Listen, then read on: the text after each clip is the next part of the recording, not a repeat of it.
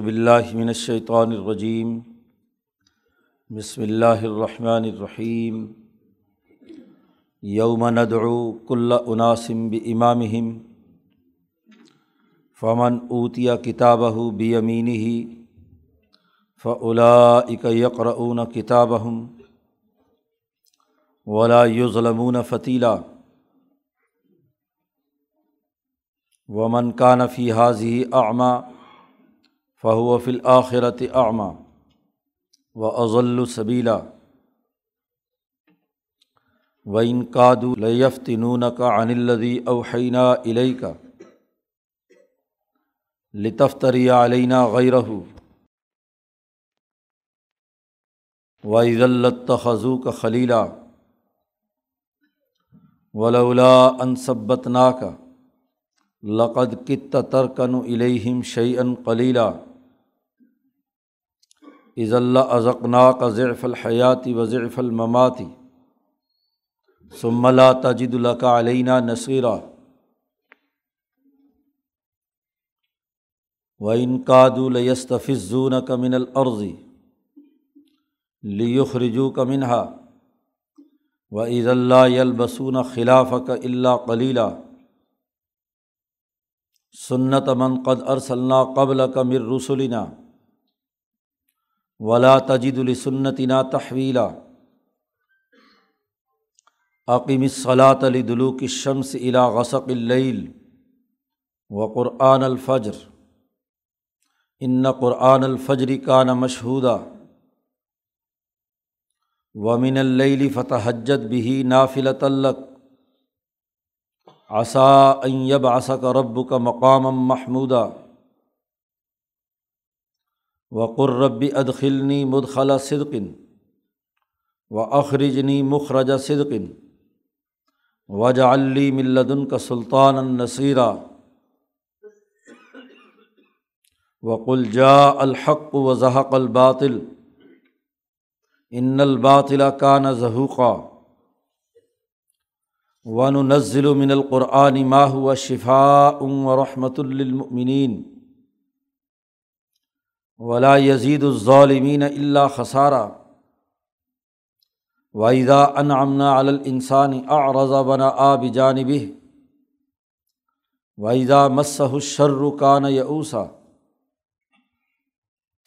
کل کل یامل علا شاکلتی فرب کم علم و بمن ہوا عہدہ صبیلا صدق اللہ العظیم یہ صورت بنی اسرائیل کے رقوع ہیں۔ اور پیچھے بات چل رہی تھی۔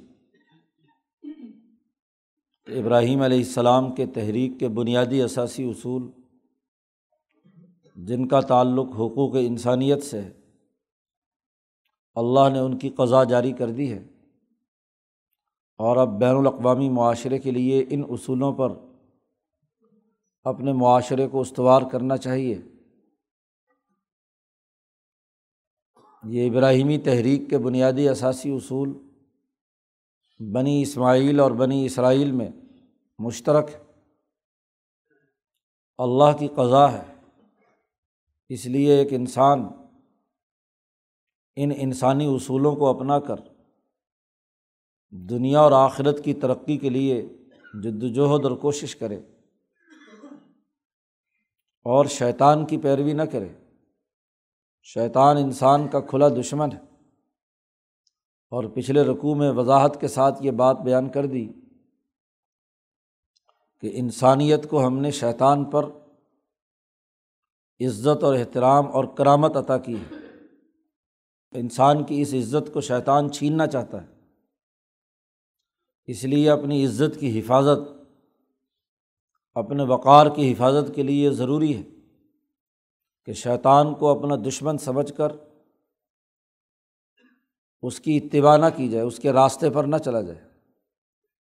لیکن اگر کچھ لوگ اس کی اطاعت کرتے ہیں، اس کو اپنا امام مانتے ہیں، اس نے انسان پر جو اپنی لگامیں کس رکھی ہیں، انسان اگر ان کا ماتحت ہو کر چلتا ہے تو وہ الگ سے ایک گروہیت پیدا کر رہے ہیں انسانوں کے اندر۔ صحیح انسان وہ ہے کہ جو اس کی سچائی کے اثاثی اصول رسول اللہ صلی اللہ علیہ وسلم نے دیے ہیں۔ حضور کو اپنا امام مان کر چلے گا، وہ کامیابی کا راستہ ہے۔ اور جو شیطان کو اپنا امام بنا کر چلے گا، اس کے لیے ناکامی کا راستہ ہے۔ اس رقوع میں یہ بات واضح کی جا رہی ہے۔ کہ تمام انسانوں کا اپنے امام اور حکمران یا جس جماعت کے اندر وہ شامل ہے اسی کے مطابق حشر ہوگا۔ چنانچہ اعلان کر دیا گیا کہ یوم ندو کلّہ عناسم ب امام جس دن ہم پکاریں گے، ہر فرقے کو ان کے لیڈر کے ساتھ، ان کے امام کے ساتھ کلّہ عناسم انسانوں میں جو بھی ایک اجتماعیت قائم ہوتی ہے، فرقہ وجود میں آتا ہے، گروہ بنتا ہے، اس کا تذکرہ کیا ہے۔ ہر فرقہ، حضرت شیخ الہند نے ترجمہ کیا کہ ہر فرقے کو ان کے لیڈر اور ان کے امام کے ساتھ، ان کے سرداروں کے ساتھ انہیں اٹھائیں گے۔ اب کون ہے جو حضرت محمد مصطفیٰ صلی اللہ علیہ وسلم کو اپنا امام اور سردار مانتا ہے؟ اور کون ہے جو انسانیت دشمن شیطان کو اپنا امام مانتا ہے؟ تو ہم انسانوں کو ان کی رہنماؤں کے ساتھ اٹھائیں گے۔ فمن اوت یا کتاب ہو بھی یمین ہی جس کو اس کا نامہ اعمال اس کے داہنے ہاتھ میں دیا جائے گا فولائی کا یک رعون کتاب ہوں وہ اپنے اس نامہ اعمال کو پڑھیں گے اور جب دیکھیں گے تو لا یو ظلمون فتیلہ ایک معمولی سے دھاگے کی مقدار بھی ان کے ساتھ کوئی ظلم نہیں کیا گیا ہو۔ جو جو انہوں نے اعمال کیے، جو جو باتیں زبان سے کہیں، احسن باتیں کہیں، یقول التی ہی یا احسن کے اصول کے تحت اور احسن عمل کیا۔ ان کے دائیں ہاتھ میں نامہ اعمال دیا جائے گا۔ حدیث پاک میں آتا ہے کہ نبی کرم صلی اللہ علیہ وسلم نے ارشاد فرمایا کہ قیامت کے دن ہر آدمی جس کی پوجا کرتا ہوگا، جسے وہ خدا مانتا ہوگا، اسی کے ساتھ اس کا حشر ہوگا۔ جو سورج کو دیوتا مانتا ہے، وہ سورج کی چاروں طرف۔ جو چاند کو مانتے ہیں، چاند جو لات و منات و عزا کو مانتے ہیں، وہ ان کے ارد گرد۔ جو عیسیٰ کو اور جو عزیر کو مانتے ہیں، وہ ان کے ساتھ۔ اور جو اللہ وحدہ اللہ شریک کو مانتے ہیں، تو اللہ کی تجلی اعظم کے چاروں طرف ہوں گے۔ جو محمد الرسول اللہ صلی اللہ علیہ وسلم کے جھنڈے کے تحت ہیں، تو وہ ان کے ساتھ ہوں گے۔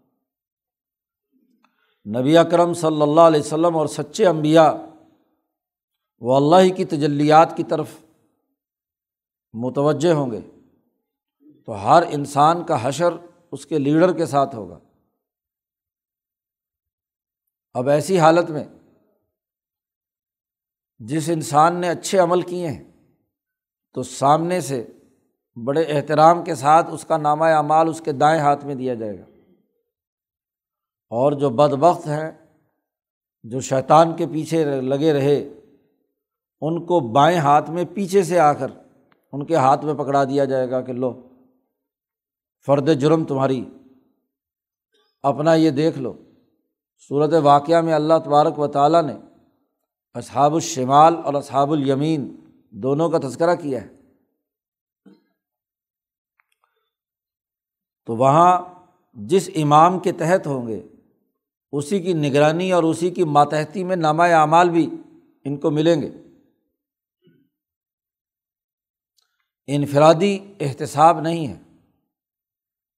امام شاہ ولی اللہ فرماتے ہیں کہ قرآن حکیم کے مطالعے سے معلوم ہوتا ہے کہ انفرادی اعمال کی جزا و سزا تو قبر میں برزخ میں بھگت چکیں گے۔ قبر کا یہ طویل دورانیہ انسانوں کے انفرادی اعمال کی جزا و سزا کا ہوگا۔ اور جو حشر کا میدان ہے، وہاں لوگوں کے اجتماعی اعمال کا حساب کتاب ہونا ہے۔ نامہ اعمال بھی اجتماعی اعمال سے متعلق ہوگا۔ کہ اس فرد نے، یہ چوروں کی جماعت ہے، یہ ڈاکوؤں کی جماعت ہے یہ اچھے لوگوں اور نیک لوگوں کی جماعت ہے، انسانیت میں عدل قائم کرنے والوں کی جماعت۔ ہے قرآن نے دوسری جگہ پر کہا ہے کہ وم تاز الوم المجرمون۔ مجرموں، تم بھی الگ الگ ہو کر گروپوں کی شکل میں آ جاؤ۔ تو جو جس میں جو بد اخلاقی سب سے زیادہ ہوگی اور اس بد اخلاقی کا جو بھی لیڈر ہوگا، وہاں وہ اس کے ساتھ شریک ہوگا۔ ایک آدمی نے بہت سے جرائم کیے ہیں، لیکن جو سب سے بڑا جرم اور اس جرموں والے جتنے بھی ہوں گے، وہ اپنے اس لیڈر کے ساتھ ہوں گے۔ ظلم سے لوگوں کو قتل کرنے والے سارے قابل کے جھنڈے کے ماتحت ہوں گے۔ کہ قتل انسانیت کا ارتکاب سب سے پہلے اس نے کیا۔ اسی طرح جو اچھے کام کرنے والے ہیں، جن میں جس خلق کی زیادہ کثرت ہوگی، اس خلق کے ساتھ زیادہ وابستگی ہوگی تو وہ اس کے ساتھ اس کا حشر ہوگا۔ یہ بات طے ہے کہ حشر جماعتی طور پر ہونا ہے اور ان کے لیڈروں کے ساتھ ہونا ہے۔ اس کا مطلب یہ ہے کہ اپنا امام اور رہنما بناتے وقت سوچ سمجھ کر کردار ادا کرنا چاہیے۔ کہیں انسان دشمن کو تو اپنا لیڈر نہیں بنا لیا۔ کسی تاوت اور ظالم کے پیچھے چل کر اس کی اجتماعی طاقت کو مضبوط تو نہیں بنایا۔ یاد رکھو، ومن کا نفی حاضی آما جو یہاں اس دنیا میں اندھا ہے، اس جہان میں اندھا ہے فہو فل آخرت آما وہ آخرت میں بھی اندھا ہے۔ جس نے یہاں اپنی آنکھوں کو کھول کر لیڈر کا اور رہنما کا صحیح انتخاب نہیں کیا، جس نے یہاں دین حق کی سچائی اور اس کی تعلیمات اور حقوق انسانیت کا جو پیغام اس صورت میں دیا گیا ہے، وہ اس سے اندر رہا۔ نہ والدین کے حقوق ادا کیے، نہ اللہ کا حق ادا کیا، نہ اپنی اولاد کا حق ادا کیا، نہ یتیموں، مسکینوں، غریبوں کے حقوق ادا کیے۔ بے شعوری کے ساتھ اپنے موقف اپنائے وغیرہ وغیرہ جو بارہ تیرہ اصول پیچھے شروع میں بیان کیے ہیں۔ اس کی خلاف ورزی کی، ان اصول سے وہ اندھا رہا۔ تو آخرت میں بھی اندھا ہوگا کیونکہ اس نے خود انتخاب کیا ہے۔ اور آخرت کا اندھا پن جو ہے، وہ اضل صبیلا وہ اپنے راستے سے بہت دور جا پڑا۔ انسانیت کا ایک راستہ ہے۔ جو انہیں بنیادی اثاثی اصولوں پر عمل کرنے سے آدمی اس راستے پر چل کر کامیابی حاصل کرتا ہے۔ اور اگر وہ اس راستے سے ہٹ گیا، جو آدمی سیدھی شاہراہ، جو ترقی کی طرف لے جاتی ہے، اسے چھوڑ کر ادھر ادھر کی پگڈنڈیوں میں، جھاڑیوں میں الجھتا پھرے، تو اس کو راستہ کیسے ملے گا؟ اس نے تو راستہ اپنا کھوٹا کر لیا۔ دنیا کے اندھے پن نے اس کی عقل چھین لی۔ راستہ سجھائی نہیں دیتا۔ اور آخرت کا راستہ بھی اس سے ختم ہو گیا۔ تو یہاں ان آیات میں دونوں جماعتوں کا بالخصوص یہاں پر اعلان کر دیا کہ ہر ایک جماعت کو اس کے لیڈر کے ساتھ بلایا جائے گا۔ اب یہ شیطانی جماعتیں یہ پھر لیڈروں کو گمراہ کرتی ہیں۔ سچا لیڈر بھی ہو تو اس میں بھی وسوسے ڈال کر اس کو غلط راستے پر ڈالنے کی کوشش کرتی ہیں۔ آپ کسی قوم کے سربر اوردہ لوگوں کو غلام بنا لیں، ان کے عمرا اور علماء کو بچلا دیں، ان کے جرگے کے شرکا کو خرید لیں، تو پوری قوم خریدی جاتی ہے۔ پوری قوم اس کے ذریعے سے آپ کی گرفت میں آ جائے گی۔ اب ایک سچی انقلابی جماعت مکہ مکرمہ میں تیار ہوئی ہے۔ حضور صلی اللہ علیہ وسلم کی قیادت اور رہنمائی میں دس بارہ سال حضور صلی اللہ علیہ وسلم نے مکہ میں جد وجہد کر کے ایک مضبوط جماعت تیار کی۔ وہ لوگ حضور کی امامت میں آگے بڑھنا چاہتے ہیں۔ یہی نہیں معراج کی رات پوری دنیا اقوام عالم کے تمام انبیاء وہ حضور کی امامت میں نماز پڑھتے ہیں۔ تو آپ کی بین الاقوامی امامت واضح ہو چکی ہے۔ اب ایسے موقع پر یہ مکے کے تاحود جو دراصل اعلی کار ہیں، شیطان کے، ان کا امام شیطان ہے۔ اس کو اس سے بڑی تکلیف ہوئی۔ کہ یہاں مکہ میں میں نے اپنے شتونگڑوں کے ذریعے سے حضور صلی اللہ علیہ وسلم کو تنگ کیا اور ان کو اذیتیں اور تکلیفیں دے کر اس راستے سے باز رکھنے کی کوشش کی۔ لیکن یہ تو معاملہ الٹا ہو گیا۔ مکہ اور حجاز تو کیا؟ یہ تو رسول اللہ صلی اللہ علیہ وسلم مسجد اقسا پہنچ گئے۔ بین الاقوامی امامت آپ صلی اللہ علیہ وسلم کو مل گئی۔ تو شیطانی کیمپ کے اندر کھلبلی مچ گئی۔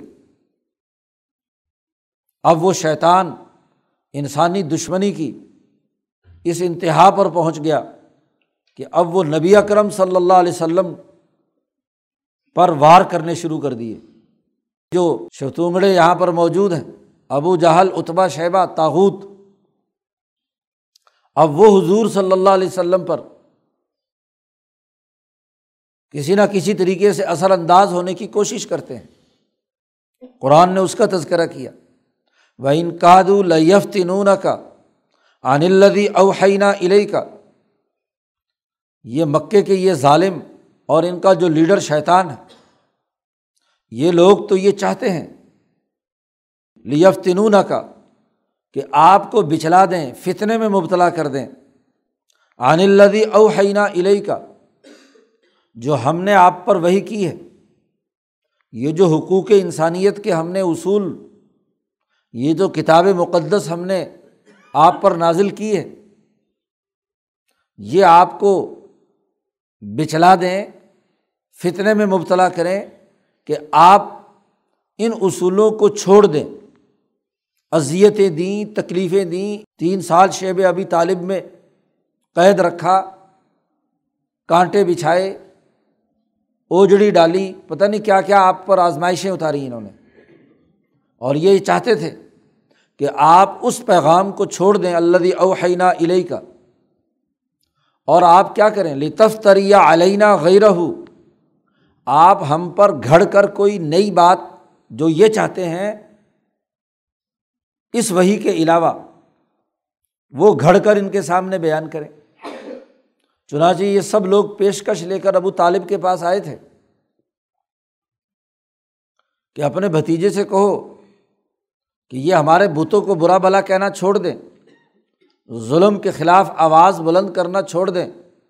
ہم انہیں لالچ دیتے ہیں کہ مکے کی سرداری چاہیے تو سردار بن جائے، خزانہ چاہیے تو وہ دے دیں۔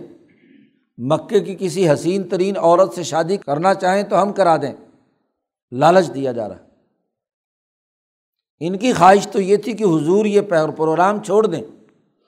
یہ جو یتیموں، مسکینوں کے حقوق کی بات کر رہے ہیں، یہ جو رشتہ داروں اور والدین کی حقوق کی بات کر رہے ہیں، یہ جو عقل و شعور اور فہم و بصیرت کے ساتھ موقف اپنانے کی بات کر رہے ہیں، یہ جو تکبر اور غرور کے خلاف آواز بلند کی ہوئی ہے، یہ باتیں چھوڑ کر ان کی جگہ پر جو کچھ ہم کر رہے ہیں وہ کہیں۔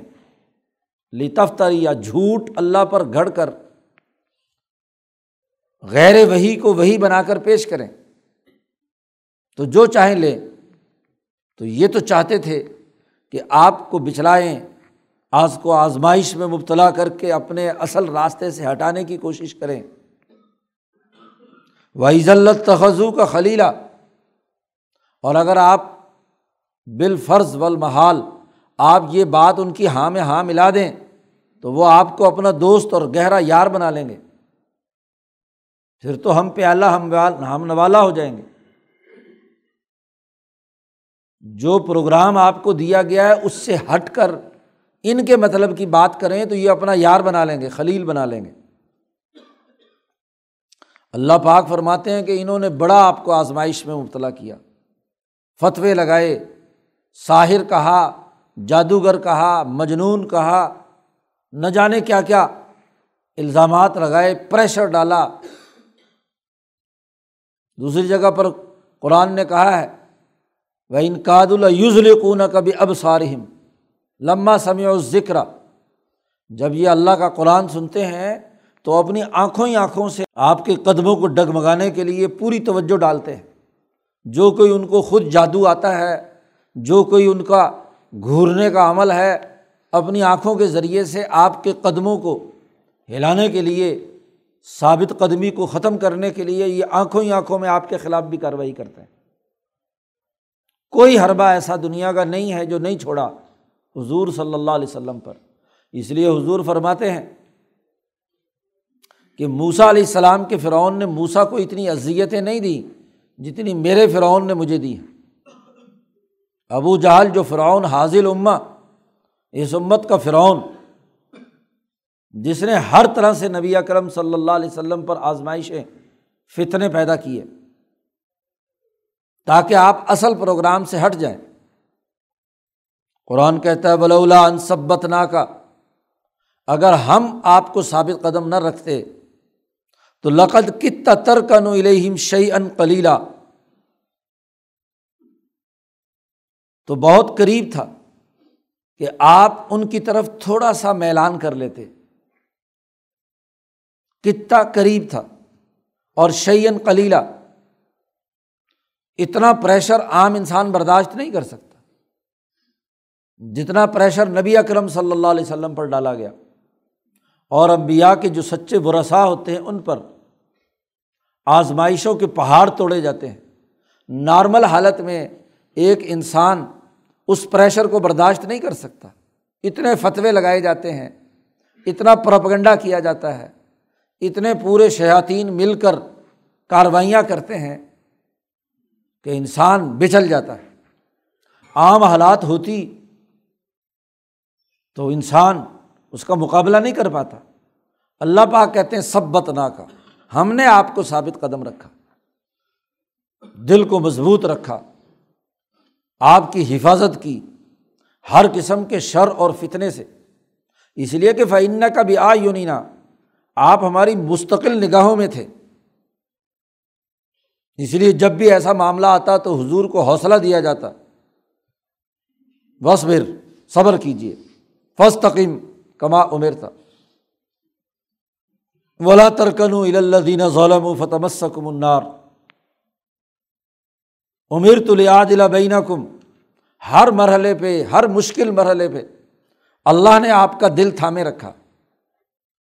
ثابت قدم رہا ہے۔ اگر ہم ثابت قدم نہ بناتے، تو قریب تھا کہ آپ ادھر تھوڑا سا میلان کر لیتے۔ اللہ یہاں اپنے پورے جلال اور عظمت کے ساتھ، اپنی پوری حیبت و جلال کے ساتھ یہاں نبی کرم صلی اللہ علیہ وسلم سے مخاطب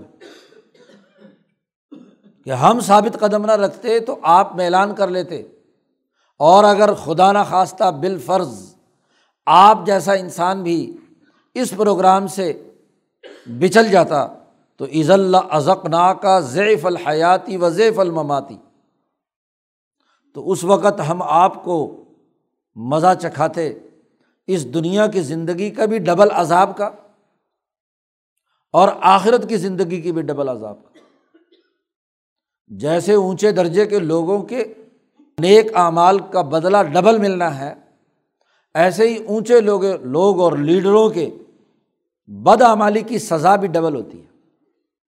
قرآن نے دوسری جگہ پر ازواج متحرات کو مخاطب کر کے کہا ہے کہ تم عام عورتوں کی طرح نہیں ہو۔ یا نسان نبی لست کا حدم من نسائی اے نبی کی بیوی ہو تم عام عورتوں کی طرح نہیں ہو۔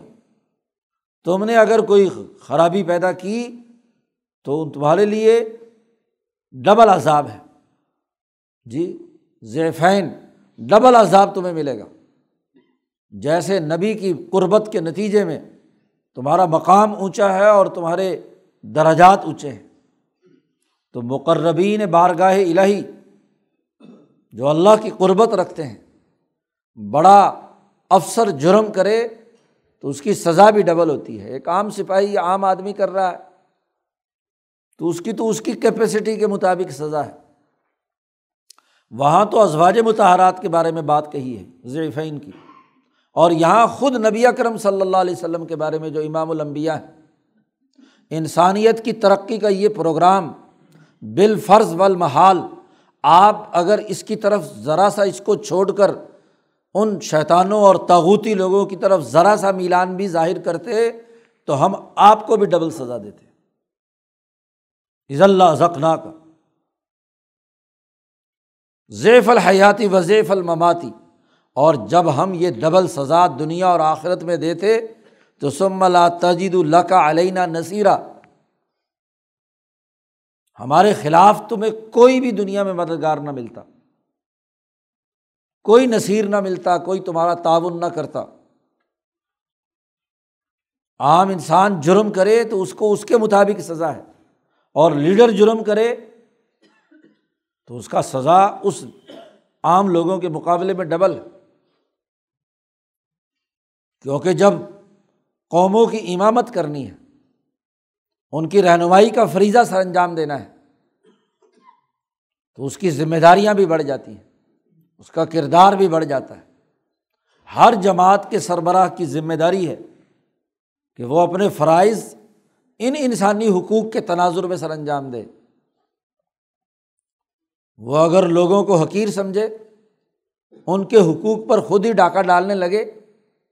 امام اور حکمران تو بنایا تھا اس لیے کہ وہ انسانی حقوق کا تحفظ کرے۔ اور اگر وہ تحفظ نہیں کر رہا، تو گویا کہ اپنی حکومت اور امامت سے یہ اپنے منصب سے ناجائز فائدہ اٹھاتا ایک عام چور جتنی چوری کرے گا، لیڈر ڈبل چوری کرتا ہے۔ بلکہ جتنے انسان ہیں، اس کے ماتحت ہیں، اس کے پیچھے چلنے والے ہیں، ان تمام کے حصے کی چوری وہ اکیلا کر لیتا ہے۔ پاکستان کے ستر سال کے لیڈروں کے کرتوت دیکھ لو۔ جی۔ کہ جتنے بائیس کروڑ لوگوں نے چوری نہیں کی، جتنا اکیلا ایک وزیر اعظم چوری کر کے چلا گیا۔ ہر پانچ سال میں۔ تو اس لیے سزا بھی ڈبل ہوگی۔ وہ انکاد الست فضون کا من العرض ایک بات تو یہ ہے کہ انسانیت کے اس ترقی کے پروگرام کو جو اس صورت میں بیان کیا گیا ہے، یہ آپ کو فطرے میں مبتلا کر کے اس سے ہٹانا چاہتے ہیں۔ لیکن ہم نے آپ کو ثابت قدم رکھا آپ اس نظریے، اس پروگرام پر پوری استقامت کے ساتھ آگے بڑھتے چلے گئے۔ ثابت قدمی اور حضور صلی اللہ علیہ وسلم کے صبر و استقامت کو ان آیات میں خراج تحسین پیش کیا گیا۔ اور ایک دوسری بات وہ ان کادو، یہ تو یہ چاہتے ہیں، آپ کے صبر و استقامت کو دیکھ کر، آپ کے ڈٹ جانے کو دیکھ کر آپ نے جب یہ کہا کہ ایک ہاتھ پر سورج لا کر رکھ دیں اور دوسرے ہاتھ پر چاند توڑ کر لا لا کر رکھ دیں، تب بھی میں ان کی بات نہیں مانوں گا۔ جو حق مجھے اللہ نے دیا ہے، وہ میں حق کھل کر بیان کروں گا۔ ان کے بتوں کو برا بلا نہ کہوں، شرک کے خلاف گفتگو نہ کروں، ان کے انسانیت پر ہونے والے ظلم کے خلاف بات نہ کروں، ایسا نہیں ہو سکتا۔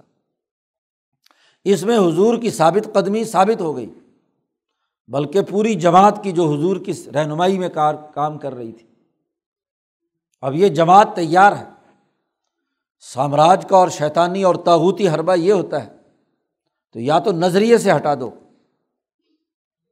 پہلا کردار یہ ہوتا ہے کہ سوچ اور فکر اور نظریہ انسان دوستی کا نہ رہے، خدا پرستی کا نہ رہے۔ اور اگر وہ جماعت ثابت قدم رہے تو پھر دوسرا حربہ قرآن نے اس کا تذکرہ کیا۔ وہ انکاد الفظون کا من العرض اب یہ تو چاہتے یہ ہیں اب کہ آپ کو اپنی اس زمین سے گھبرا کر نکال دیں۔ اس مکہ مکرمہ کی ریاست سے۔ آپ کو اتنا پریشان کریں، اتنا گھبرائیں کہ لیو خرجو کا منہا کہ آپ کو اس بستی سے نکال باہر کریں۔ امبیا کی تاریخ پیچھے قرآن نے بیان کی ہے۔ ہر دور کے ملا اور مترف اپنے امبیا کو یہی کہتے رہے کہ یا تو ہمارے دین پر آ جاؤ، لالچ دیتے ہیں، نظریے سے بچلانے کی کوشش کرتے ہیں، فتنے میں مبتلا کرتے ہیں۔ اور اگر تم باز نہ آئے تو تمہیں ہم اپنی بستی سے نکال دیں گے۔ لنخر جن کا یا شعیب، اے شعیب، ہم تمہیں نکال دیں گے یہاں سے۔ تو دوسرا حربہ یہ ہوتا ہے انقلابیوں کے خلاف کہ کہیں ان کے اثرات سے لوگ متاثر ہو کر ہماری حکمرانی اور ہمارے تاوت کے خلاف بغاوت پر نہ اترائیں۔ تو پورا پریشر تو یہ ڈالتے ہیں کہ نظریہ ہی فنا ہو جائے۔ اور اگر امبیا اس پر صبر و استقامت کا مظاہرہ کرتے ہیں، سچے انقلابی اس کے لیے کردار ادا کرتے ہیں، تو پھر دوسرا پریشر یہ ہوتا ہے کہ ان کو جلا وطن کر دیا جائے۔ بستی سے باہر نکال کر اپنی ریاست کے دائرے سے باہر نکال دیا جائے۔ تو یہ آپ کو اتنا پریشان کرنا چاہتے ہیں کہ لیو خریجو کا منہا تاکہ آپ یہاں اس بستی کو چھوڑ جائیں۔ تمام راستے بند کر دیے۔ قتل کے منصوبے بنانے لگے۔ طے کر لیا دار الندوہ میں بیٹھ کر کہ ہر قبیلے کا ایک ایک نوجوان اس کو تیار کیا جائے۔ اور نوز باللہ حضور صلی اللہ علیہ وسلم کو شہید کر دیا جائے۔ آپ کے قتل کے منصوبے بنائے جا رہے ہیں۔ طے ہے کہ قتل کرنا ہے، لیکن قتل کرنے کے نتیجے میں تو قصاص آئے گا یا دیت اور مال دینا پڑے گا۔ تو انہوں نے کہا کہ جتنے قبیلے ہیں، ہر قبیلے میں سے، ہر وطن میں سے لوگ لو تاکہ مشترکہ بلوا قرار دیا جائے۔ سامراج یہ حربہ استعمال کرتا ہے۔ کہ اجتماعی طور پر ہجوم نے آ کر مار دیا اب کیا کریں جی؟ وہاں تو قانون حرکت میں نہیں آ سکتا، کس کو منامزد کریں؟ اور وہ سب لوگ گھیراؤ کر لیتے ہیں حضور صلی اللہ علیہ وسلم کے گھر کا۔ تنگ کر دیا۔ اس وقت اللہ نے حکم دیا کہ ٹھیک ہے، مکہ چھوڑو۔ لیو کا منہا نظریہ نہیں چھوڑ سکتے۔ مہاجر بننا پڑے تو مہاجرت اختیار کر لے۔ نظریہ جو انسانی حقوق کی ادائیگی کا ہے، وہ نہیں چھوڑا جا سکتا۔ قرآن نے کہا کہ یہ آپ کو نکالنا چاہتے ہیں اس بستی سے، لیکن یہ بھی یاد رکھیں وائز اللہ یل بسون خلاف کا اللہ کلیلہ اگر آپ کو انہوں نے ہجرت پر مجبور کر دیا اور مکہ سے نکال دیا، تو پھر یہ بھی آپ کے نکلنے کے بعد یہاں اس زمین میں زیادہ دیر تک حکمرانی نہیں کر سکیں گے۔ وہ ایزن اس وقت لا یلبسون خلاف کا اللہ کلیلہ یہ آپ کے پیچھے نہیں ٹھہریں گے مگر تھوڑا سا۔ اللہ کی یہ پیشین گوئی پوری ہوئی اور جب حضور کو ہجرت پر مجبور کر کے آپ صلی اللہ علیہ وسلم کے سارے راستے مکہ میں کام کرنے کے بند کر دیے اور آپ ہجرت کے لیے وہاں سے تشریف لے آئے مدینہ منورہ، تو صرف ڈیڑھ سال بعد ربیع الاول میں حضور صلی اللہ علیہ وسلم مکہ چھوڑ کر مدینہ آئے ہیں اور اگلے سال سترہ رمضان کو بدر میں ان تمام کو وہاں ایک ہزار آدمیوں کا مقابلہ کر کے ستر کو وہیں واصل جہنم کیا اور ستر گرفتار کر کے پوری سیاسی طاقت اور ان کی ریاستی قوت کو خاک میں ملا دیا۔ اگر آپ کو یہ نکال رہے ہیں، جلاوطن کر رہے ہیں تو یہ بھی زیادہ دیر تک یہاں نہیں ٹھہریں گے۔ کیونکہ یہ انسانیت کے دشمن ہے انسانیت کے پیغام کو آگے بڑھنے کی رکاوٹ ہے۔ یہ انسانیت کے جسم پر کینسر ہے اس کینسر کو کاٹ کر پھینکنا ضروری ہے۔ اسی لیے شاہ صاحب نے کہا کہ جہاد وہ مقدس عداوت ہے کہ جس کے ذریعے سے جس میں انسانی کے میں جو کینسر زدہ عزو ہے وہ کاٹ کر باہر پھینکا جاتا ہے۔ تو اس کے ذریعے سے ہم انہیں راستے سے ہٹا دیں گے۔ یہ دونوں باتیں جو ابھی ہم نے ذکر کی ہیں کہ یا تو امبیا کو اپنے نظریے سے، بنیادی افکار سے انسان دوستی کے جو پیغام، خدا پرستی اور انسان دوستی کا پیغام ہے، اس سے روکنے کا طریقۂ کار۔ اور اگر باز نہ آئیں تو بستی سے نکالنے کا طریقۂ کار۔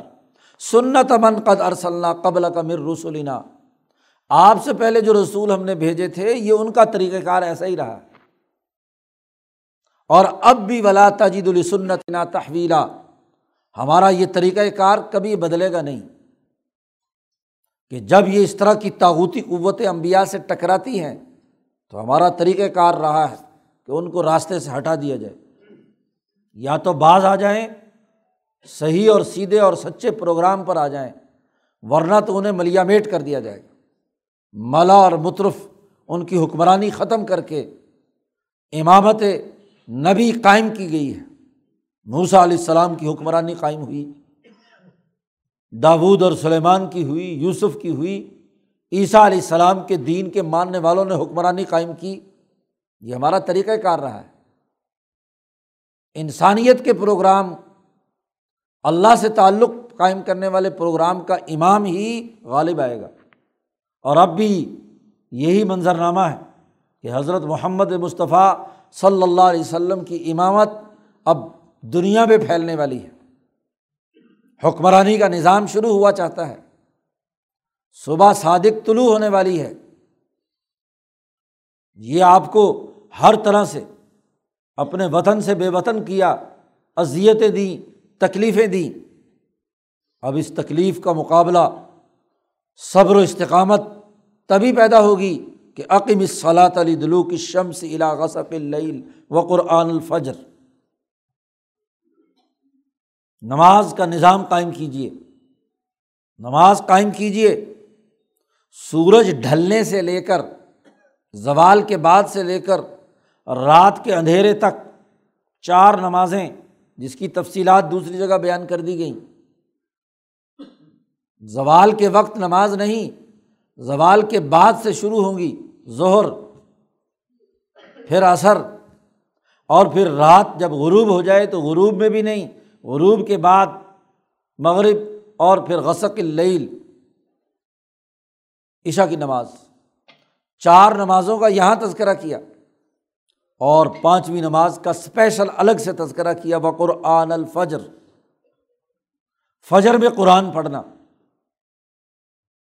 فجر کا خاص طور پر اور خاص طور پر فجر میں قرآن کی تلاوت ثابت قدمی پیدا کرنے، دشمن کا مقابلہ کرنے کے لیے، صبح فجر کی نماز کی قرآت قرآن کی تلاوت، وہ بڑا بنیادی کردار ادا کرتی ہے۔ نبی کرم صلی اللہ علیہ وسلم کے بارے میں احادیث میں آتا ہے کہ ایزا حضب امر بادر صلاح جب بھی آپ کو کوئی اہم معاملہ درپیش ہوتا تو آپ نماز کی طرف متوجہ ہوتے۔ کیونکہ جتنی زیادہ مصیبتیں اور فتنیں اور آزمائشیں آپ کے خلاف آئیں اور دل گھبرائے لفظ کا لیفتنون کا فتنے میں مبتلا کریں یا گھبرائیں آپ کو، تو اس کا ایک ہی علاج ہے کہ اللہ کی طرف متوجہ ہو جاؤ۔ نماز پڑھو۔ نماز سے قلب کا تعلق جب مالا اعلیٰ سے ہوتا ہے، اللہ سے انسان گفتگو اور سرگوشی کرتا ہے۔ حضور صلی اللہ علیہ وسلم نے فرمایا کہ جب بندہ نماز پڑھ رہا ہوتا ہے تو یوناجی ربا ہو وہ اپنے رب سے مناجات کر رہا ہوتا ہے۔ اللہ اس کے سامنے ہوتا ہے، وہ اللہ سے مکالمہ کرتا ہے۔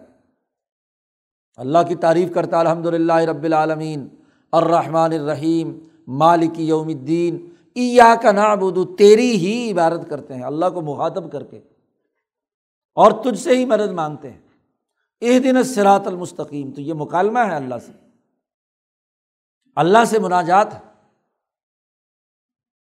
اس لیے حضور نے فرمایا کہ دیکھو، قبلے کے رخ مت تھوکا کرو۔ اس لیے کہ قبلے کی دیوار، مسجد کی دیوار اور تمہارے درمیان اللہ ہوتا ہے۔ اس اللہ سے تم گفتگو کرتے ہو۔ تو کتنی بے ادبی کی بات ہے کہ تم کیا ہے؟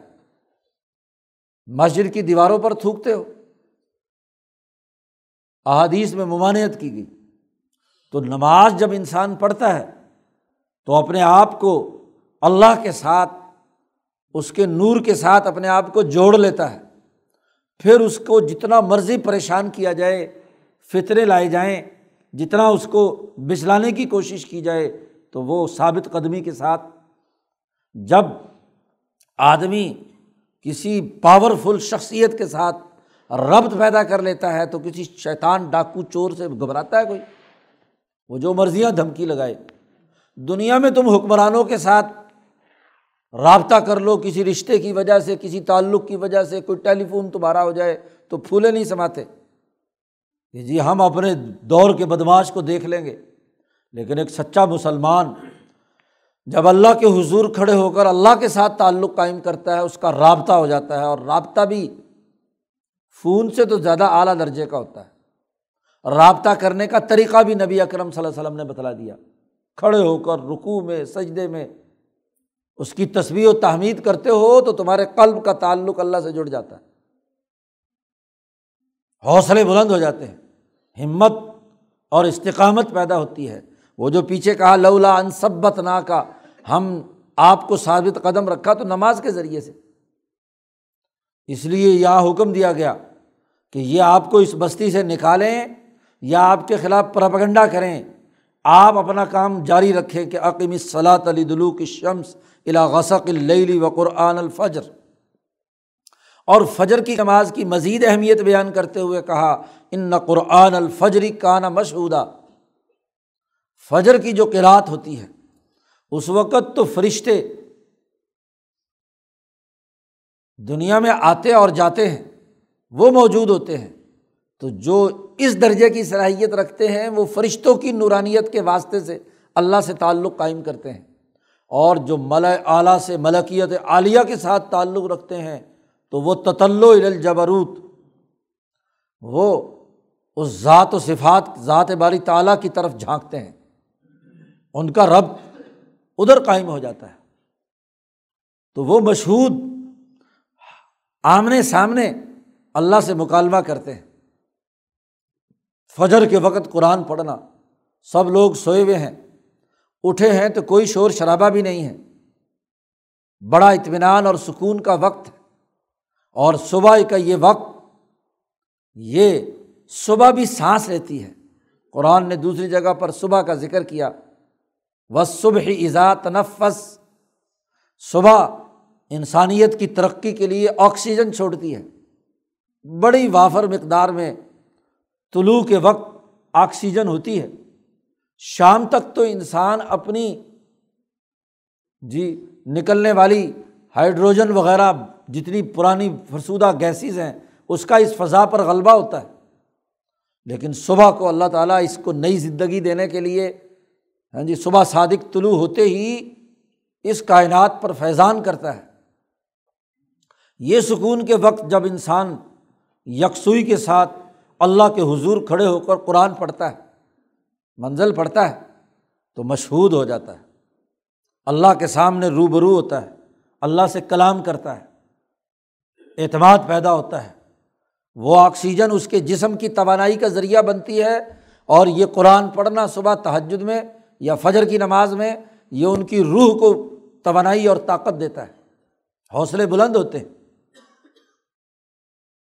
اور خاص طور پر حضرت محمد مصطفیٰ صلی اللہ علیہ وسلم سے کہا گیا، یہ پانچ نمازیں تو تمام مسلمان پڑھیں جو حضور کی امامت تسلیم کر چکے ہیں۔ فرض ہے ان کے لیے تو۔ اور آپ کے لیے خاص طور پر چونکہ جو لیڈر اور رہنما ہو، اس کو مزید بھی کام کرنا ہے۔ اور وہ کام یہ ہے کہ صبح صادق سے پہلے اٹھے تحجد میں۔ وہ امین اللی فتح حجت بھی نافلا تعلق رات کے کچھ حصے میں آپ جاگیں۔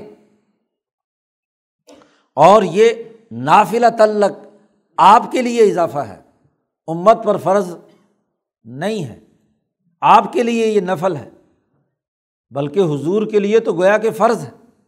آپ کے لیے اضافہ کیا گیا تعجد کی اس نماز کا۔ اور جو بھی نبی کی نیابت میں ہاں جی اپنی جماعت کا سربراہ ہو، اس کے لیے بھی نافل تعلق مولانا سندھی نے پوری تفصیل بیان کی دستور انقلاب میں کہ جو رہنمائی کرنے والے ہیں، لوگوں کی تربیت کے ذمہ دار ہیں۔ ان کو بھی تحجد کے وقت قرآن پڑھنا چاہیے۔ کیونکہ یکسوئی کا وقت پھر قرآن کے معنی اور مفاہیم سمجھ میں آتے ہیں۔ اس کا نور قلب پہ منتقل ہوتا ہے۔ رفقائے انقلاب تیار کرنے کی صلاحیت اور استعداد پیدا ہوتی ہے۔ اور یہ بھی لازمی قرار دیا کہ سونے کے بعد اٹھیں۔ دن بھر کے تھکے ہوئے۔ مختلف قسم کی اس کا فضا کے اندر گیسز ہیں، جسم میں تھکاوٹ ہے۔ اب تھکاوٹ کی حالت میں نماز انسان کے اندر وہ یکسوئی پیدا نہیں کرتی۔ اس لیے شروع رات میں سو جائیں، آرام کریں۔ جسم کا ایک حق ہے، وہ ادا کریں۔ عمر بن عبدالعزیز خلیفہ ہے سو رہے ہیں۔ جی رات کے پہر میں۔ جی کچھ لوگ کسی کام کاج کے لیے آئے۔ عشا کے بعد کا وقت ہے، یا دن میں کہلولے کا وقت تھا، آرام کر رہے تھے۔ تو کچھ لوگ باہر خلیفہ کے انتظار میں ہیں۔ تو بیٹا عبد الملک ابن عبد العزیز وہ آیا اور آ کر اب حضرت عمر بن عبد العزیز سے کہتا ہے اتنام ہو آپ سو رہے ہیں اور لوگ باہر کھڑے ہیں آپ کے انتظار میں کام کاج کے لیے۔ تو عمر بن عبد العزیز نے فرمایا کہ بیٹا میرا یہ جسم میری روح کی سواری ہے۔ سواری کا میں اپنا لحاظ نہیں رکھوں گا۔ تو یہ تو کیا ہے؟ مجھے کام کرنے میں تھکاوٹ اور خرابی پیدا کرے گا۔ اس لیے اپنے اس سوار کو جو جسم ہے، اس کو میں راحت دینا چاہتا ہوں۔ میں اس کو تھکا کر مارنا نہیں چاہتا۔ اس کو اطمینان اور سکون ہوگا تو اس سواری پر میں اپنا سفر جو جس وقت میں اس پر سوار ہو کر کام کروں گا تو یہ بہتر طریقے سے کام کرے گا۔ اور اگر نیند ہی پوری نہیں ہوئی، جسم تھکا ہوا ہے جی تو چاہے جتنا مرضی اس کو کوڑے مارو، تو اس کی تو ایک کیپیسٹی ہے نا، اس سے زیادہ تو نہیں۔ اس لیے سونا بھی عبادت ہے۔ اس نیت سے کہ ہمارا یہ جس پر ہم نے سواری کرنی ہے، یہ مضبوط ہو۔ یہ اپنی طاقت اور توانائی بحال کر لے۔ جتنا وقت اس کے اندر گزرا اسی لیے دوپہر کے وقت کیلولہ کو لازمی قرار دیا گیا۔ عمر فاروق جب اپنے ایوان خلافت سے نکلتے تھے، اپنے گھر کی طرف بارہ بجنے کے بعد راستے میں کسی آدمی کو بیٹھا ہوا دیکھتے تو اس کو فوراً کہتے، چلو جا کر آرام کرو۔ اور عمر فاروق فرماتے تھے کہ جو آدمی دوپہر کو کیلولہ کرتا ہے، زوال کے بعد اس کی عمر ڈبل ہو جاتی ہے۔ اس کے کام کرنے کی صلاحیت اور استعداد بڑھ جاتی ہے۔ آج عجیب تماشا ہے کہ صبح دس گیارہ بجے تک سوتے رہتے ہیں۔ فجر بھی گئی، سب کچھ گئی۔ اور گیارہ بجے آ کر بیٹھتے ہیں اور رات گیارہ بجے تک ہاں جی مسلسل اپنے جسم کو اذیت میں اور تکلیف میں مبتلا کرتے ہیں۔ فجر تک، تہجد تک سونا اور پھر زوال کے بعد گھنٹہ دو گھنٹہ آرام کرنا، یا آدھا گھنٹہ، پونا گھنٹہ کیلولا کرنا، اس سے توانائی بحال ہوتی ہے۔ تو یہ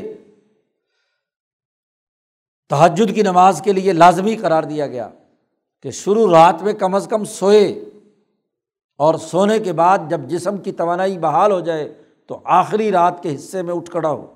فتحجد بھی نافلا تلق۔ اصا این آسا کا رب کا مقام محمودہ قریب ہے کہ تیرا رب آپ کو اٹھائے اور پہنچا دے آپ کو مقام محمود تک۔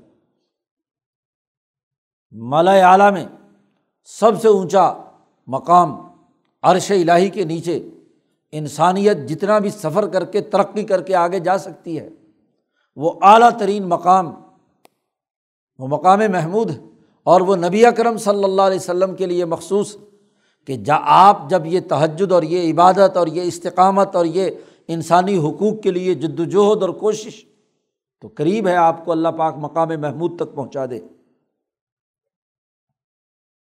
اب اس سے یہ بات واضح ہوگی کہ سیاق و سباق سے۔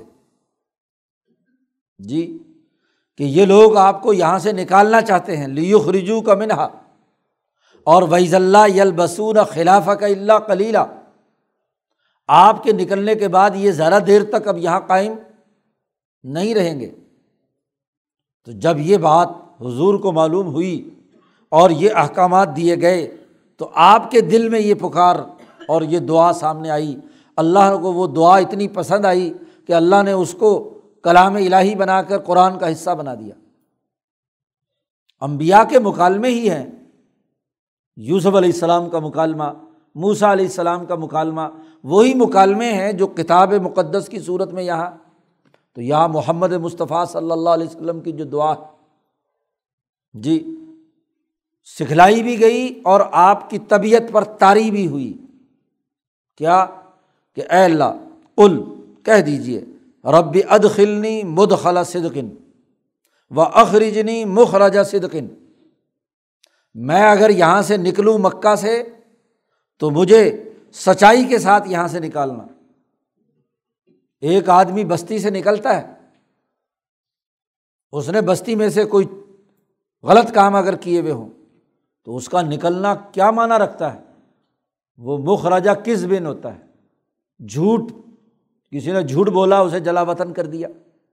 کسی نے کیا ہے، کوئی کردار غلط ادا کیا، تو بستی والوں نے کہا کہ نکل جاؤ یہاں سے۔ نکال دیا۔ تو ایک تو یہ نکلنا ہوتا ہے۔ اے اللہ مجھے یہاں سے بستی سے اگر نکلنا بھی پڑے تو مخرجہ صدقن ہو جتنی امانتیں حضور کے پاس تھیں، وہ حضرت علی کے سپرد کی ہجرت کے موقع پر اور کہا کہ یہ نہ ہو کہ میں رات کے اندھیرے میں نکلوں اور نکلنا اس لیے ضروری ہے اس وقت کہ چاروں طرف ان قبیلوں کے وہ نوجوان مسلح کھڑے ہیں جو حضور کی جان کے درپے ہیں۔ خود نکلنا نہیں چاہتے۔ انہوں نے مجبور کر دیا کہ اب حضور کو یہاں سے نکلنا ہے۔ لیکن اب اگر جائیں اور جو امانتیں آپ کے پاس ہے رات کا وقت ہے، کس کو دیں گے؟ جی اصل مالکان کو تو دے نہیں سکتے۔ اور اگر حضور وہاں سے چلے جائیں تو پیچھے سے یہ پرپ گنڈا کریں کہ دیکھو جی ہماری امانتیں تھیں۔ ہاں جی وہ بھی کیا ہے؟ غائب ہو گئیں۔ تو مخرجہ صدقن، میرا نکلنا بھی کیا ہے؟ سچائی پر ہو۔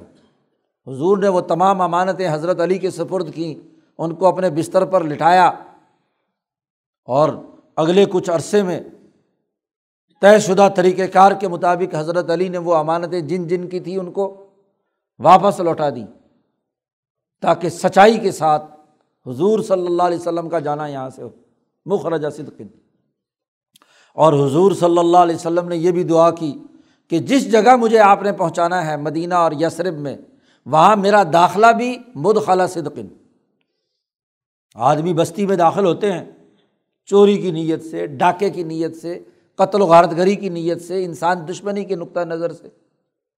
تو یہ داخلہ بھی ایسا نہیں ہونا چاہیے۔ مد خالہ صدقن سچائی کا داخلہ ہو۔ خیر خائی انسانی ہمدردی، ان کی بھلائی۔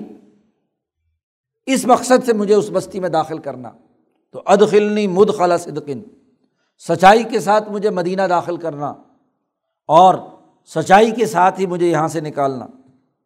اور دو دعائیں تو یہ کی کہ اب انقلاب کا وقت ہے، مجھے یہاں سے نکلنا ہے، تو نکلوں بھی سچائی کے ساتھ اور وہاں پہنچوں بھی سچائی کے ساتھ۔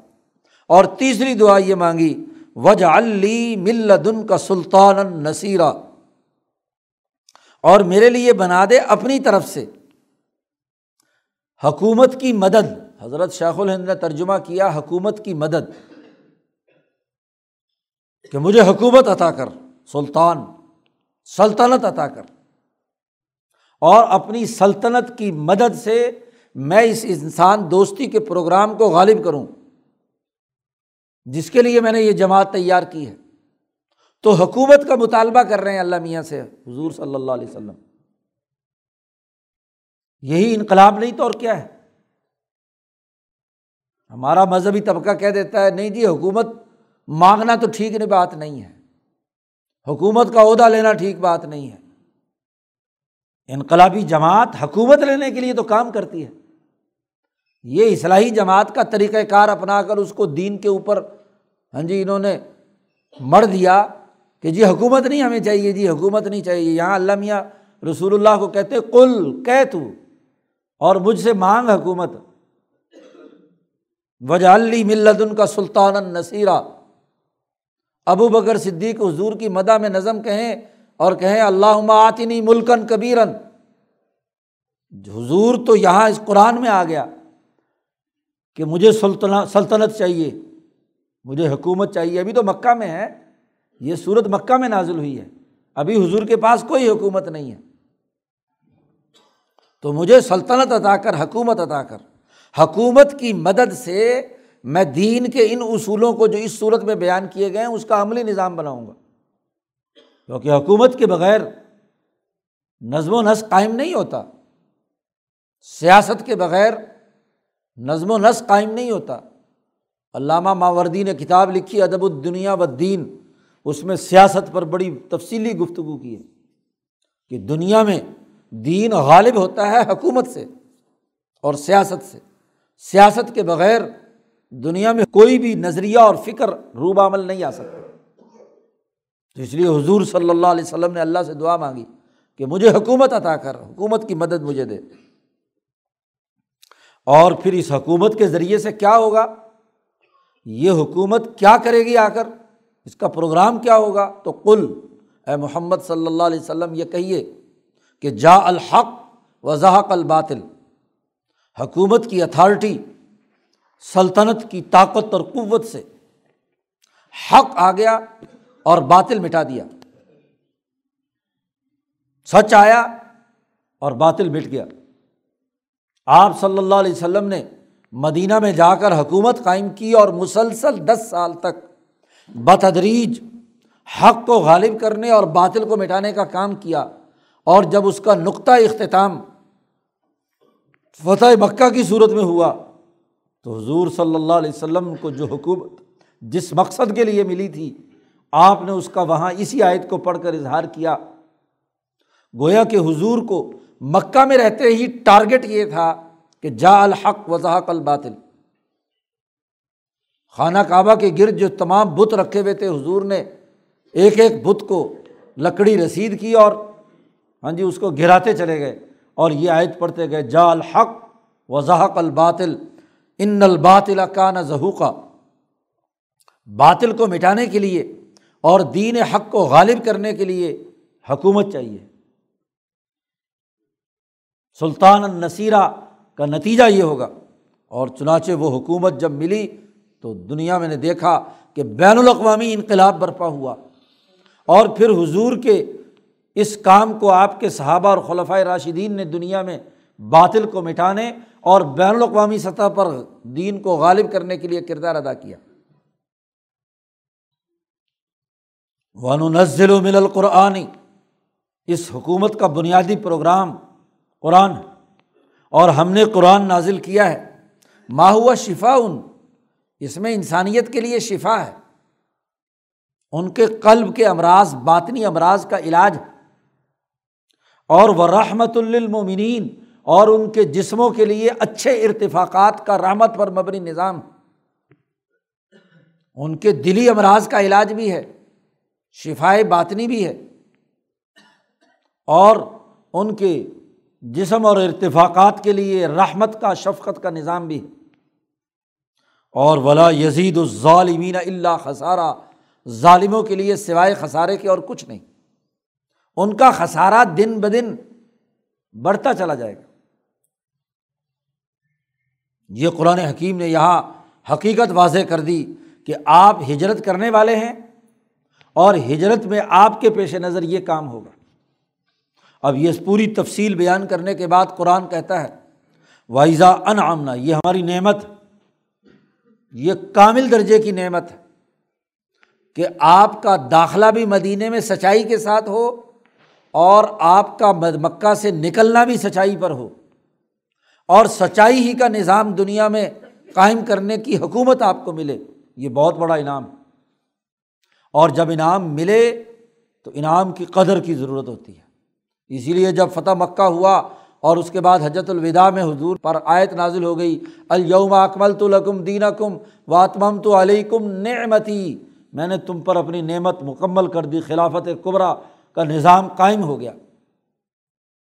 تو جب یہ نعمت کسی کو ملتی ہے، تو یہاں آگے اللہ تبارک و تعالیٰ نے ایک عمومی انسانی قانون بیان کیا ہے کہ مسلمانوں کو جب نعمت ملے، تو ان کو یہ انسانی رویہ جو آگے بیان کیا جا رہا ہے، یہ نہیں اپنانا چاہیے۔ ورنہ عام انسان کا معاملہ تو یہ ہے کہ ویزا ان امنا علل انسانی جب بھی ہم انسان پر کوئی نعمت کرتے ہیں اور اس کے پاس حکومت آ جاتی ہے، طاقت اور قوت آتی ہے، وسائل، معاشی وسائل اس کے قبضے میں آتے ہیں، سیاسی طاقت انسانوں کے سروں کا وہ مالک بن جاتا ہے، تو انسانوں میں فساد اور خرابیاں اسی بنیاد پر آئیں کہ شروع میں وہ حکومتیں قائم ہوئی تھی بالکل صحیح، لیکن بعد میں وہاں کوئی فرعون، کوئی نمرود، کوئی شداد، کوئی کسرا، کوئی کیسر کوئی ابو جہل، یہ لوگ پیدا ہو جاتے ہیں اور اس حکومتی نعمت کا غلط استعمال کرتے ہیں۔ آ رضا، اعراض کرتے ہیں اللہ سے۔ ورنہ آپ بچانی بھی اور اپنے پہلو کو اللہ سے بچا کر دور کرنا چاہتے ہیں۔ اس انسان کا یہ حال ویزا مسا شر اور جب ان کو کوئی تکلیف پہنچے تو کانا یوسا مایوس ہو جاتا ہے۔ یہ انسانی رویہ بیان کیا۔ تو یہاں تنبی کی جا رہی ہے مسلمانوں کو کہ تمہیں نعمت دی جا رہی ہے۔ تو دونوں انتہا پر نہیں پہنچنا۔ اگر تکلیف آئے تو مایوس نہیں ہونا۔ اور نعمت ملے تو پھر تکبر اور اعراض نہیں کرنا۔ اپنے آپ کو منوا نہیں بنانا، متکبر نہیں بنانا۔ لیکن اللہ نے ایک اصول اور ضابطہ بتلا دیا۔ کل اے محمد صلی اللہ علیہ وسلم، کہہ دیجیے کل یا عمل و اعلیٰ شاکلتی ہی ہر آدمی اپنے شاکلہ کے مطابق عمل کرتا ہے۔ اپنے ڈھنگ، اپنے مزاج سے۔ حضرت شیخ الہند نے ترجمہ کیا اعلیٰ شاکلتی اپنے ڈھنگ سے۔ اصول اگر درست رہیں، تو ڈھنگ ہر آدمی کا مختلف ہو سکتا ہے، کیونکہ مزاج مختلف ہوتے ہیں۔ طریقۂ کار کا اختلاف ہو سکتا ہے۔ بنیادی اثاثی اصول انسانیت کے جو پیچھے بیان کیے گئے ہیں، یہ برقرار رہنے چاہیے۔ انداز اور اسلوب الگ الگ ہو سکتا ہے۔ حضرت شاہ صاحب نے بحث کرتے ہوئے کہا کہ انسان کی بہیمیت اور ملکیت جب مل کر جس جبلت کے تحت انسان پیدا ہوتا ہے، ملکیت عالیہ اور بہیمیت شدیدہ اور صفیقہ ہو اعلیٰ ترین درجے کی، یا ملکیت صافلہ اور بہیمیت ضعیفہ، اس سے آٹھ قسمیں اور ان سے ذیلی قسمیں جبلت کی بنائیں، اس کی بنیاد پر ہر ایک کا شاکلہ بنتا ہے۔ تو اس شاکلہ کے مطابق لوگ عمل کرتے ہیں۔ اگر تو بنیادی اثاثی اصول محفوظ ہیں، تو مزاج اور ڈھنگ کا فرق کوئی خرابی کا باعث نہیں بنتا۔ ابو بکر صدیق کا مزاج اور ہے، عمر فاروق کا مزاج اور ہے۔ جی عثمان غنی کا مزاج ایک ہے، علی المرتضیٰ کا مزاج ایک ہے۔ امیر معاویہ رضی اللہ تعالیٰ عنہ کا مزاج اور ہے۔ امام حسن کا اور ہے، امام حسین کا اور ہے۔ اگر وہ ان اصولوں پر متفق ہیں، سیدھے راستے پر ہیں، تو پھر مزاج کے اختلاف سے کوئی فرق نہیں ہوتا۔ ایک دور میں خلافت راشدہ ہے۔ ایک دور میں بنو میاں ہے ان کی سلطنت اور سلطنت سے انہوں نے فطرے کو ختم کیے رکھا، اپنی طاقت اور قوت سے۔ عربوں نے جب دین کو اپنا قومی دین بنایا، تو انہوں نے دین کی حفاظت بھی کی، انسانی اجتماع کا بھی تحفظ کیا۔ اگلا زمانہ آیا تو عباسیوں کا مزاج ہے۔ انہوں نے پانچ چھ سو سال خلافت کی، پھر عثمانیوں کا مزاج ہے۔ کل کل یا عملو اعلیٰ شاکلتی ہی ہر آدمی اپنے مزاج اور اپنے ڈھنگ سے کام کرتا ہے۔ ان اصولوں کو یہ جو نعمت دی گئی ہے خلافت کی، حکمرانی کی، ان اصولوں کو اس نعمت کے احساس پر اپنے اپنے ڈھنگ سے لوگ کریں تو فرب حکم علم و بیمن ہوا عہدہ سبیلا تمہارا رب بہت اچھی طریقے سے جانتا ہے کہ سب سے زیادہ ہدایت والا راستہ کون سا ہے۔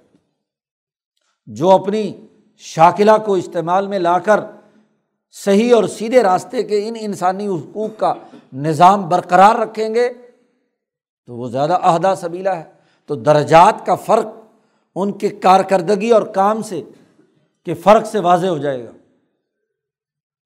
تو گویا کہ دین کے غلبے کا اعلان کرتے ہی اس کے جو متعلقہ امور اور مزاجوں کے اختلاف سے جو کام کرنے کا انداز اور اسلوب ہے، اس کو بھی واضح کر دیا کہ اس سے کوئی فرق نہیں پڑتا۔ راستہ صحیح ہے لیو ذرا الدینی کلی ہی ہے، تو کوئی فرق نہیں پڑتا کہ کس مزاج سے اور کس ڈھنگ سے کیا گیا ہے۔ ظاہر ہے سب لوگوں کا ایک ایک جیسا مزاج نہیں ہو سکتا۔ تو یہ خلافت اور یہ حکومت اب آئندہ قائم ہونے والی ہے، اس کی تیاری ہے۔ اسی کی تیاری کے لیے اس پوری صورت میں بنیادی گفتگو کی گئی ہے۔ اب یہاں تک بنیادی اثاثی امور بیان کر دیے گئے۔ آگے پھر ایک نیا مسئلہ روح سے متعلق قرآن حکیم نے چھیڑ دیا، اس کی تفصیلات آ رہی ہیں۔ اللہ تعالیٰ قرآن حکیم کو سمجھنے اور اس پر عمل کرنے کی توفیق عطا فرمائے۔ اللہ وسلم